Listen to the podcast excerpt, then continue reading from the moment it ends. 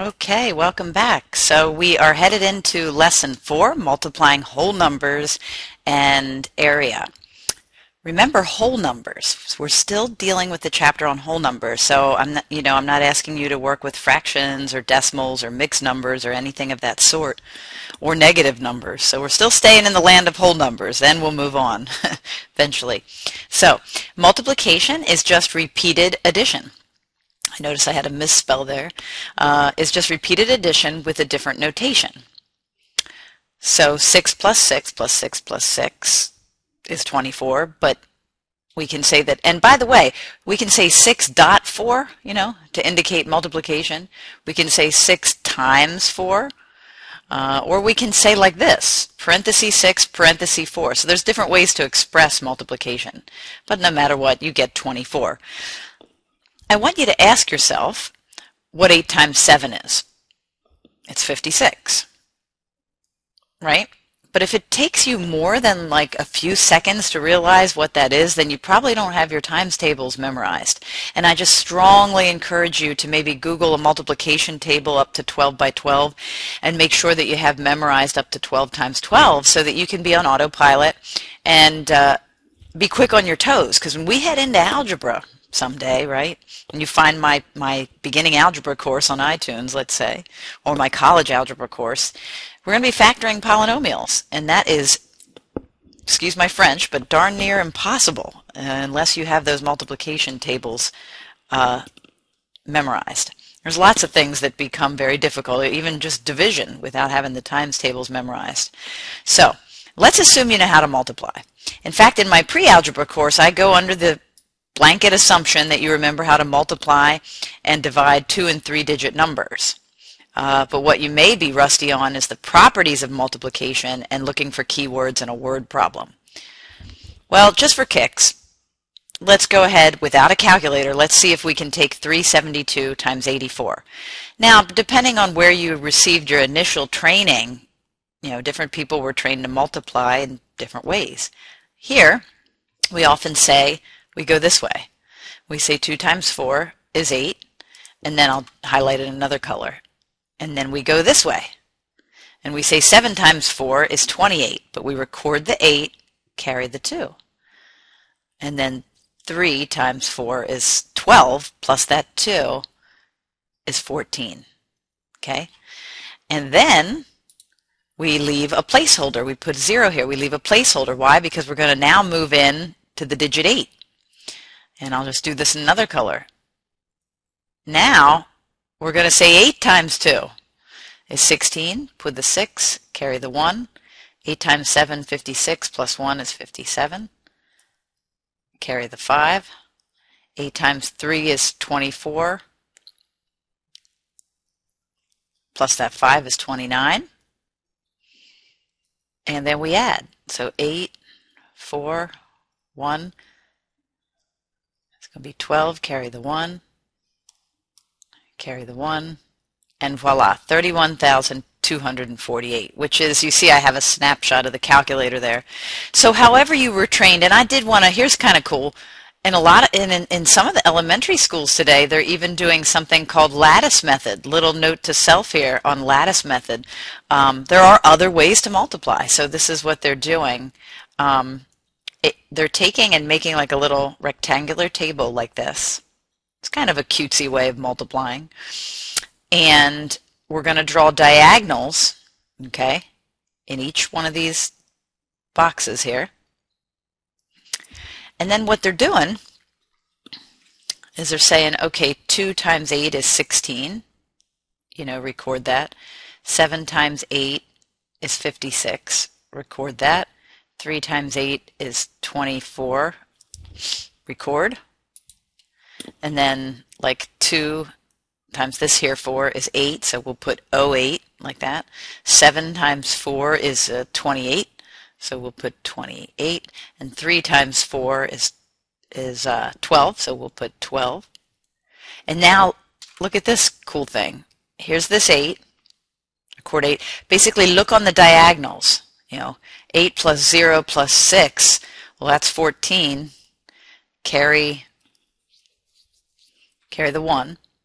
So 2 plus 2 is 4, plus 6 is 10, and then 11, 12. Put, so put the 2, carry the 1. 1 plus 4 is 5, plus another 5 is 10, 11. Put the 1, carry the 1. And look at that. Look at that. 31,248. So that's kind of another cutesy way of uh, multiplying. I, you know, it just depends on your training. Um, I did want to mention the ballpark estimate. Last lesson, we talked about getting a ballpark estimate of the right answer using rounding and estimation. Well, think about it like this. Estimation is a great way to know that your answer is in the right ballpark, right? So if we estimate 372, and I'm just going to write here, go ahead and round that to the nearest hundred. Well, that's awfully close to 400, right? And take 84 and round that to the nearest hundred. Well, that's awfully close to 100. Oops.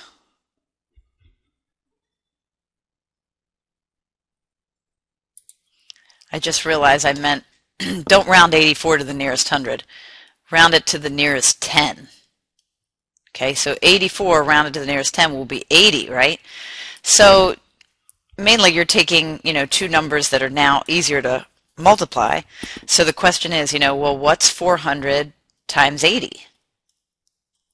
Well, clearly that's 32,000. So what we're saying is that whatever the right answer is, it should be in the ballpark of 32,000. And if you look at what we got, well, hey, you know, 31,248, it is arbitrarily close to 32,000. So we feel that we're not that, you know, far off and we feel that we've done it correctly. In other words, if I would have got, you know, 58,000 or something, I know that's a little, that's too far off of that ballpark estimate. All right, hope that helps. Uh, now, Let's review some properties of multiplication, namely everything that has a star on it, the properties of 0 and 1, the commutative property, the associative property, and the distributive property. I encourage you to devote these to heart. Multiplication property of 0. These are things you've known since you were little, but it's just that we're putting a name to them. And we're putting symbols to them. Anything times 0 is 0, and 0 times anything is, is, is 0, right? So the product of any number and zero is zero. So a million times zero is zero. And look at this, a whole string of numbers. But you see that zero is, with it, is, is one of the factors. So we have many factors there, 4 times 5 times 8 times 0 times 3, but that's still going to come to be 0 because anything times 0 is 0. So devote that one. Devote multiplication property of 1, that anything times 1 is itself. Um, that's sometimes called the multiplicative identity property, fancier name for it. So 7 times 1 is 7. That's something we've, we've known that since we were little, and we're just calling it something, the identity property, or the multiplication property of 1. Now how about the commutative property? It says that order doesn't matter. Changing the order of two factors, keyword order, doesn't change their product. So we know that 6 times 3 is 18, but 3 times 6 is also 18. So I'm just kind of reading through these with you and then again encouraging you to devote these to memory so that you could reproduce them on an exam or something like that. It also tells you what's a legal maneuver. I mean, Order doesn't matter with multiplication, but it does matter with division, right? 6 divided by 3 and 3 divided by 6 will yield two totally different answers. So we, we start, it's really we're developing the legalities. What's a legal maneuver when you're operating on certain quantities? The associative property of multiplication, changing the grouping, keyword grouping, of factors does not change their product. So A, B, C, A, B, C, but notice here B and C are grouped together, and here A and B are grouped together. And then there's that illustration. In fact, I'll make that, um, I'll see if I can make that larger. Let's zoom in on that. See? 2 times 3, you know, would make 6, and 5 times 6 is 30. But if you group the 5 and the 2 together and do that first, 5 times 2 is 10, but hey, times 3, you still get 30. So grouping does not change the product either. And so the associative property holds true for multiplication, but not for division and not for subtraction. And last but not least, so you see how I start all of these. That's all the ones we want to devote to memory. The distributive property of multiplication, that multiplication distributes over addition and subtraction. That's a way of saying we can distribute through the parentheses and say that 5 times 3 is, is 15. Hold the addition sign, keep it, and 5 times 4 is 20.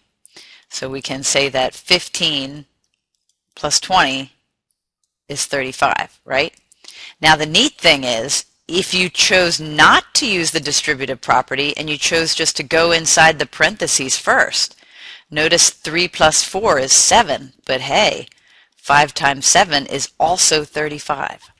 So it just tells us that it's legal, that it's, oops, that it's perfectly legal to distribute, okay?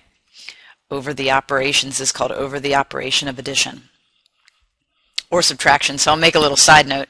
If you had 7 times 5 minus 2, it'd be perfectly legal, so a little example here, perfectly legal to say that that's 35 minus 14. Okay, legal to distribute the 7. All right, hope that helps. Um, now, last but not least, we have to review some keywords for multiplication so that I keep noticing, sorry about that, I noticed a lot of misspells in my, in my notes. Um, Keywords for multiplication so that when we see a word problem, we know that it would involve multiplication. You might blatantly see the word multiply. multiply 4 by 3, that's 4 times 3. You might see the word product. Find the product of 2 and 5. It's 2 times 5. You might see times, 7 times 6. Okay? But other keywords might be per or area or of. Um, so if I buy a rectangular area rug, See, here's my rectangular area rug. And the dimensions are um, 9 by 11. So we'll make this side 11. We'll make this side 9 feet. How much area in square feet will it cover? Well, you might be remembering area of a rectangle is length times width. So we're just going to take 11 times 9. And we're going to get 99 square feet. You can denote that feet squared like that. Okay? So be on the lookout for the word area. Also, you know, what do I mean by the word of? Well, when we get to the chapter on fractions, we're going to see that a lot. We're not supposed to talk about fractions just yet, but one-fourth of 480 bucks is, so you can say that of means multiply. So one-fourth of 480. 480 is really over 1. When we get to the chapter on fractions, you'll see that when you're multiplying two fractions, you can travel straight across. So you can say that's 480 over 4. And 480 over 4 really means, hey, does 4 happen to go into 480 evenly? So 4 goes into itself once, and 4 goes into 480, you know, 120 times. So 120 bucks would be the answer to that. One fourth of $480 is 120 bucks. Okay? But notice the word of. One fourth of multiplying. Like I said, not supposed to talk about fractions just yet, so don't get worried about that, but that know that that's coming. All right. So I didn't want this video to be too long. Those are our guided notes and our smart notes for um, multiplying whole numbers. And in the future, I hope to just upload more examples to the iTunes. Okay, good luck out there.